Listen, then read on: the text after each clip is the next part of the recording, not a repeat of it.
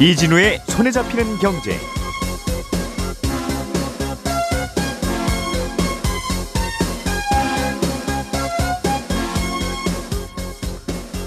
안녕하십니까 이진우입니다.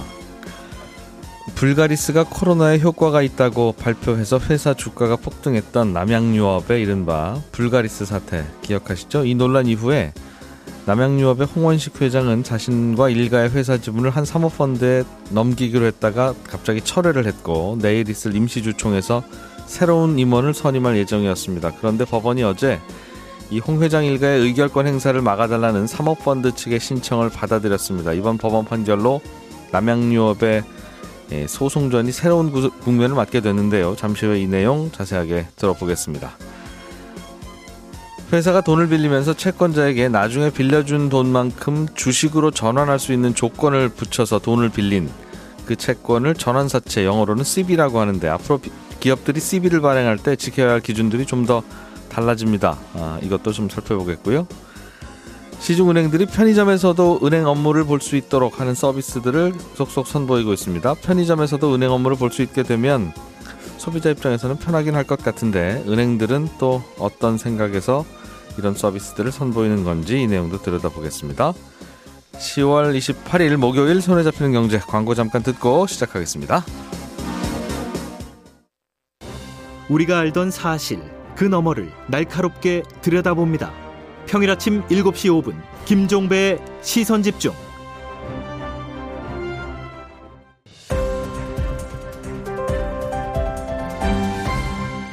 이진우의 손에 잡히는 경제. 네, 경제 뉴스들 정리해 보겠습니다. 오늘도 김현우 행복자산관리연구소장, 손에 잡히는 경제 박사훈 작가, 그리고 에셋플러스의 김치형 경제 뉴스 큐레이터, 경제 뉴스 삼총사 모이셨습니다. 어서 오세요. 안녕하세요. 김치형 큐레이터님이 준비해 오신 네네. 소식부터 남양유업. 네. 어, 남양유업 관련해서 지금 법원에 소송이 붙어 있는데 그렇죠. 남양유업을 살려던 사모펀드하고 네.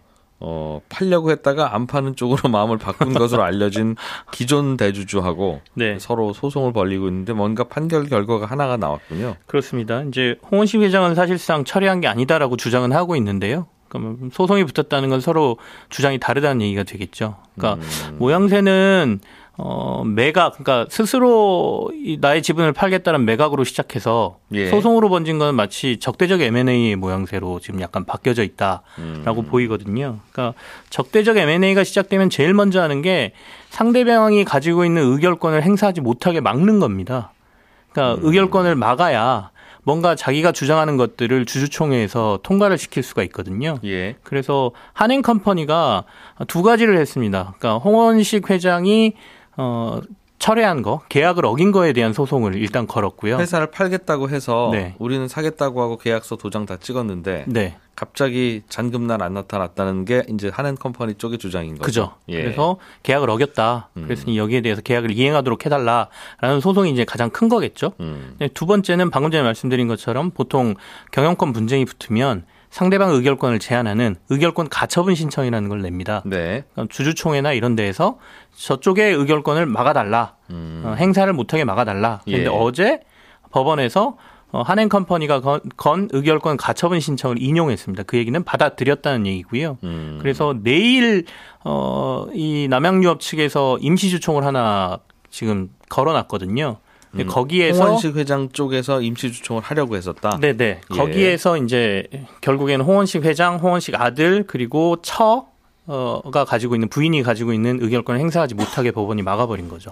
임시 주총에서 하려던 거는 뭐였는데요? 어, 임시주총은 신규 이사진 선임을 하겠다라고 해서 아. 네 아. 명의 이사진 후보를 올려놨어요. 그건 이제 과거 경영진이었던 홍원식 회장 쪽이 신임하는 이사들이겠군요. 그렇습니다. 면면을 예. 보면 다 남양유업에서 꽤 오랫동안 근무한 본부장들, 그러니까 음. 지금은 등기 임원 아니고 비등기 임원으로 돼 있는 분들을 예. 사내 이사로 선임하면서 등기 임원으로 바꾸겠다는 얘기거든요. 그래서 음. 네명 모두 세 명은 그 공장장 등 남양유업 내부 사람이고 예. 한 분은 법률 전문가로 음. 보이고요. 그렇게 해서 네 사람이 지금 후보로 올라가 있습니다.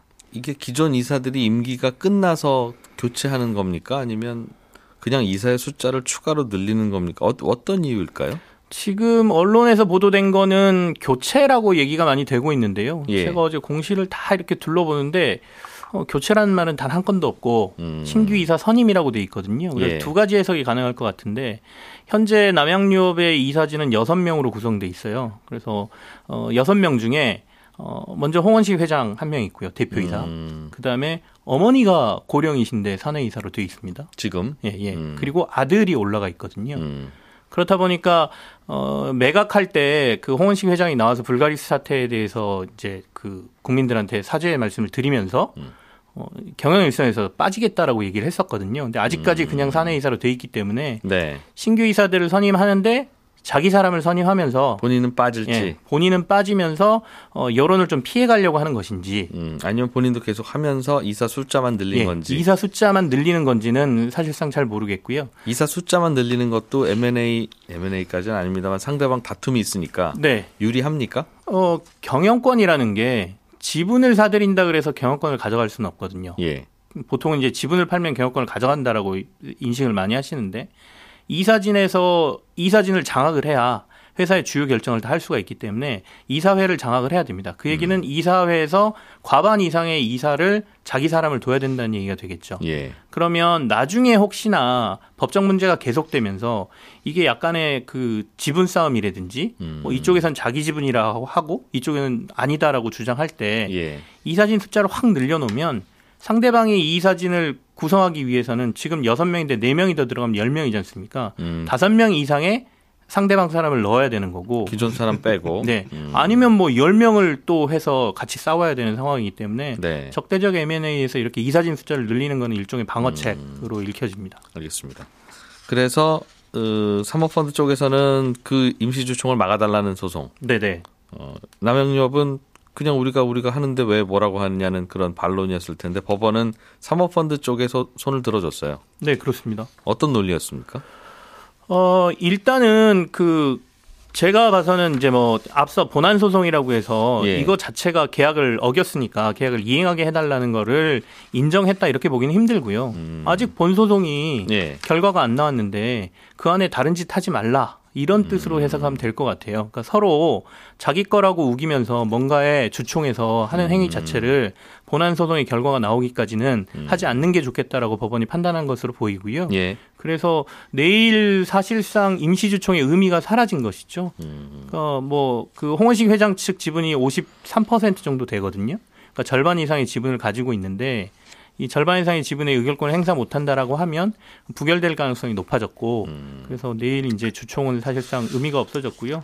어 이제 그 이전에 이제 철회되기 전에 계약을 이행할 때 임시 주총도 사실 있었어요. 그때는 이제 한행 컴퍼니 측에서 이사진을 전부 바꾸기 위해서 여섯 명의 후보를 올렸었거든요. 예. 그때 보면 이제 경영진들을 자신들이 장악하기 위해서 한행컴퍼니 윤여울 회장부터 시작해서 한행컴퍼니 사람 여섯 명을 후보로 올렸었죠. 예. 그것도 전부 부결이 됐었습니다. 그 당시에. 앞으로는 어떻게 되겠습니까? 그럼 법원이 소- 판단을 해줘야 되나요? 아, 이번 계약이 유효한지 아니면 홍원식 회장 주장대로 무효인 계약인지. 그렇죠. 이제 법원의 판단이 굉장히 중요한 상황이 됐고요. 네. 다만 이제 홍원식 회장 측도 생각을 해야 될 게 53%의 지분을 가지고 있다고는 하지만 나머지 지분은 다 다른 주주들의 몫이잖아요. 이 주주들도 사실은 회사의 주인이거든요. 한 뭉쳐져 있지 않기, 않, 않고 있지만. 어, 그래서 지금 아시겠지만 주가도 뭐 매각한다고 했을 때 80만 원을 넘었던 주가가 지금 40만 원대로 떨어져 있고 실적도 작년부터 적자 전환해서 남양유업은 올해도 지금 계속 적자를 보고 있거든요. 예. 반면에 메일유업은 코로나 상황에도 불구하고 계속해서 이익을 내고 있단 말이죠. 음. 그렇다면 이 상황이 오래 가는 게 본인한테도 유리한 건지 아니면 주주한테 유리한 건지를 고민을 좀 해봐야 되고요. 음. 주변 압박도 좀 심한 상황입니다. 어제 남양유업에 대한 국세청 조사도 들어갔어요. 음. 이게 정기 세무조사가 아니라 특별 세무조사로 지금 알려지고 있는데 네. 홍원식 회장 일가의 회사 자금 유용 혐의 그리고 매각, 매각 불발, 불발 과정에서 뭐 일어났던 일들을 좀 들여다 볼 것이다라는 얘기도 나오고 있어서 뭐 물론 소송만 지켜봐야 되겠지만 예. 어, 대주주인 뭐 홍원식 회장 측도 이런 부분을 좀 생각을 해야 되지 않나라는 생각이 듭니다. 알겠습니다. 전환사채 이야기를 좀 넘어가 보죠. 김현우 소장님. 네. 기업들이 전환사채를 발행할 때 네. 예, 적용받는 규정들이 좀 바뀐 것 같은데 네, 그렇습니다. 일단은 전환사채라고 하는 건 돈을 빌리면서 예. 내가 나중에 돈을 갚는다 분명히 빌렸으니까 네. 그런데 빌려줘서 고마우니까 네. 내가 갚는 돈을 받을지 그냥 아니면 이 회사 주식으로 받을지는 당신이 나중에 선택해라 그렇죠. 옵션 줄게 네. 그러니까 돈 좀 빌려줘. 네. 그게 전환사채예요. 맞습니다. 근데 그러니까 그거 발행할 때 뭘 좀 규정이 바뀐다는 거예요? 크게는 두 가지입니다. 콜옵션 한도라는 걸 정하고요. 전환가액의 상향 조정을 의무한다라는 내용인데 이거 뭔지 차근차근히 예, 설명을 드리자면 예.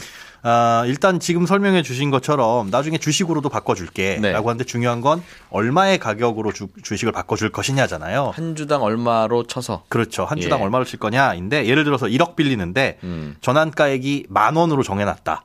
그럼 만 주를 받을 수 있네요. 그렇죠. 1억을, 나중에 받을 돈 1억을 포기하는 대신. 맞습니다. 음. 나중에 주가가 그런데 뭐 만 원이 아니라 2만 원이 되든 10만 원이 되든 네. 한 주에 만 원에 살 수 있는 권리를 획득을 하는 거죠. 예. 근데 주가가 뭐 만 원보다 떨어져 있으면 그냥 행사 안 하고 어 돈으로 받으- 받을래. 그렇죠. 현금으로 음. 받아가면 되는 예, 거니까. 예. 그래서 사실은 주가가 많이 떨어지면 많이 떨어질수록 아 많이 오르면 오를수록 좋은 건데 중간에 한번 떨어질 수도 있잖아요. 그렇죠. 그렇게 됐을 때는 아, 소위 말하는 refixing이라고 해가지고 전환가액 조정을 합니다. 이게 우리나라하고 일본에만 있는 특이한 제도인데 음. 아, 보통 70%까지 내려줄 수 있도록 해요. 그러니까 처음에는 아, 한 주당 만 원에 바꿔줄게라고 나- 했다가 나중에 예. 예.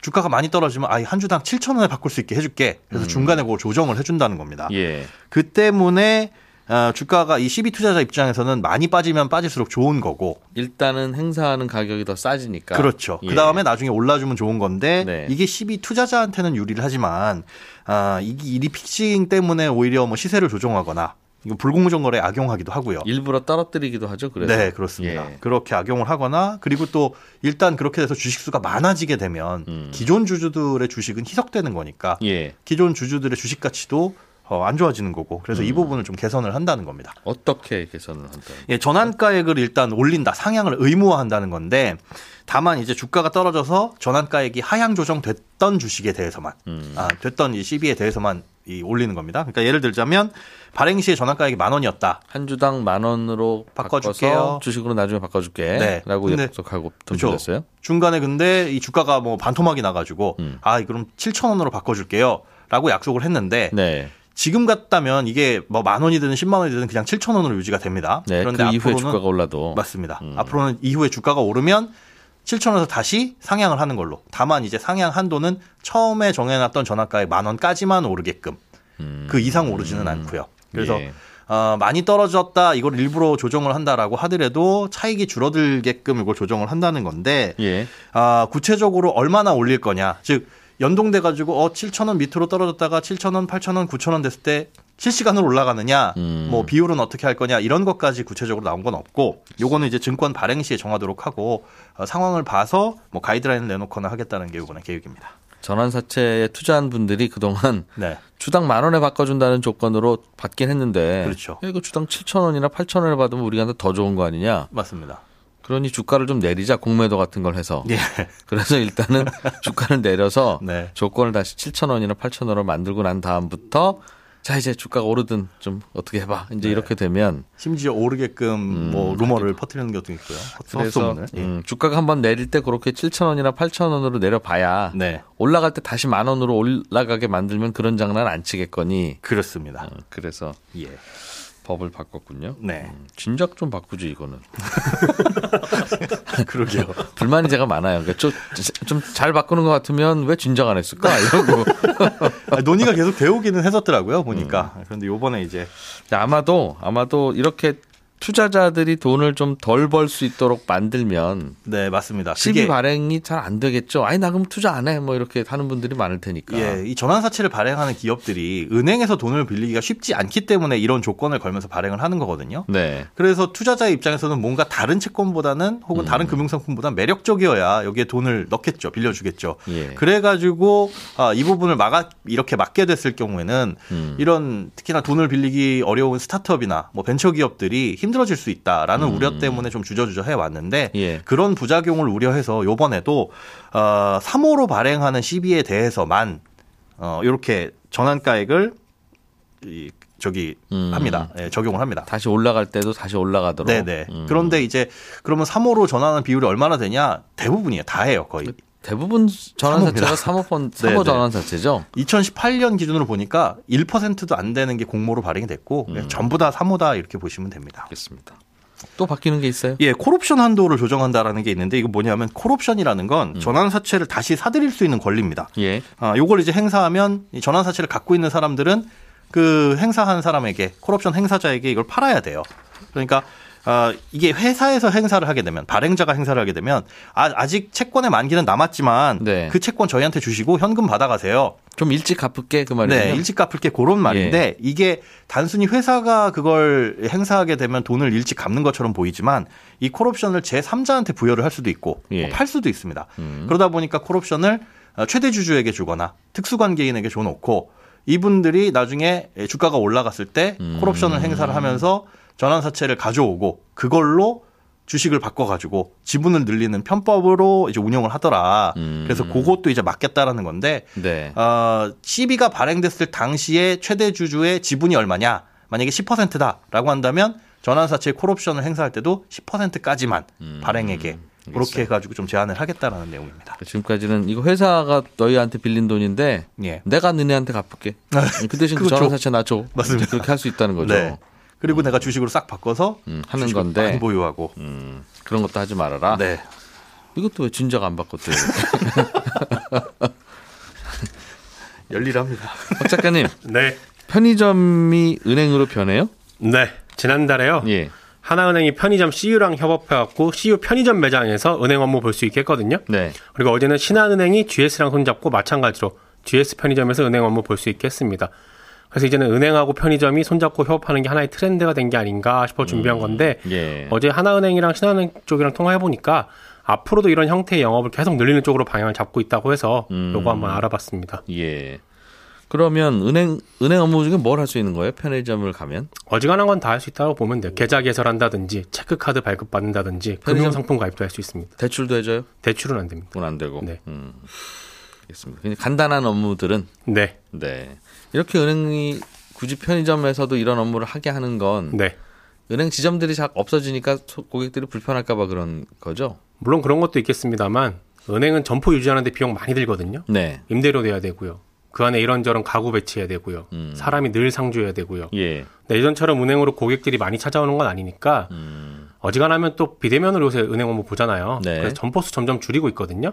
매년 한 30개, 40개씩 줄다가 작년에는 한 300곳이 통폐합됐어요. 음. 그리고 올해는 9월 기준으로 보니까 250개가 통폐합됐는데 은행 입장에서는 점포수 더 줄이고 싶겠죠. 네. 비용 들어가니까. 근데 금융당국에서 못 줄이게 합니다.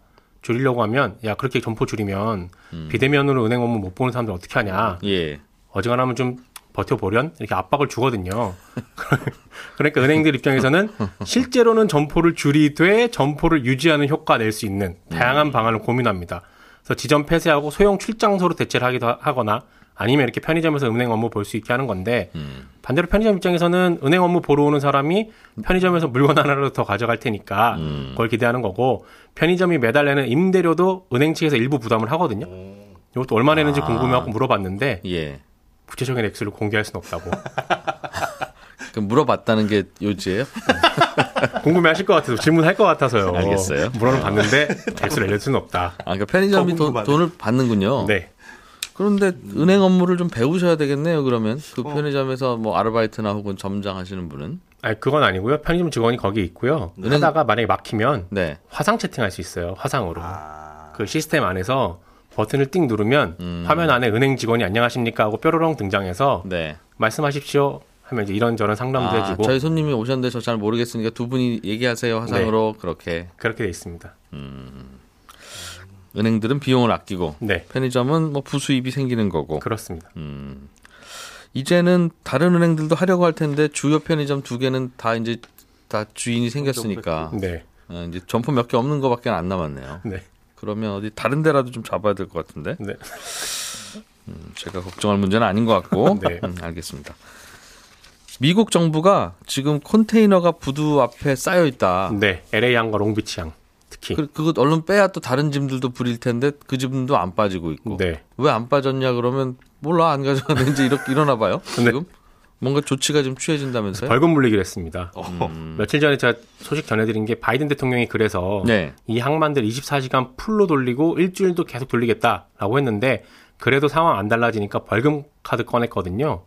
트레이 그 트럭에 실을 컨테이너 같은 경우는 9일 그리고 철도 운송 예정된 컨- 컨테이너는 3일 부두에 쌓아둘 수 있겠는데 이 기간 넘기면요 예. 한 대당 100달러 벌금 부과됩니다. 10만 원. 네. 그리고 매일 100달러씩 벌금 추가됩니다. 오. 근데 문제는 네. 이게 지금도 안 빠지고 있잖아요. 코로나 전만 해도 한 이틀 정도면 다 빠졌거든요. 그 트럭이 싣고 가야 되는데 트럭이 안 싣고 가니까 그들도 어쩔 수 없이 거기다 하는 거죠. 그렇습니다. 음. 그런데 이 트럭 운전사 없어서 안 빠지는 걸 해운사들한테 벌금으로 물리겠다고 하니까 이 벌금이 과연 실효성이 있을 것이냐라는 얘기가 나오는 거고 그러게요. 많지도 않고. 네. 별로 실효성 없는 이, 이슈이기 때문에 음. 미국 항만은 앞으로도 계속 쌓였을 계속 것 쌓일 것 같군요. 그래서 물류 대란은 앞으로도 계속 될 것 같다라는 음. 의미가 있어서 가지고 온 뉴스였습니다. 별로 의미 없는 일을 하고 있네라는 네. 뜻. 음, 알겠습니다. 예, 김현우, 박세훈, 김치영 세 분과 함께했고요. 저는 잠시 후에 11시 5분부터 이어지는 손에 잡히는 경제 플러스에서 다시 한번 인사드리겠습니다. 이진우였습니다. 손에 잡히는 경제였습니다.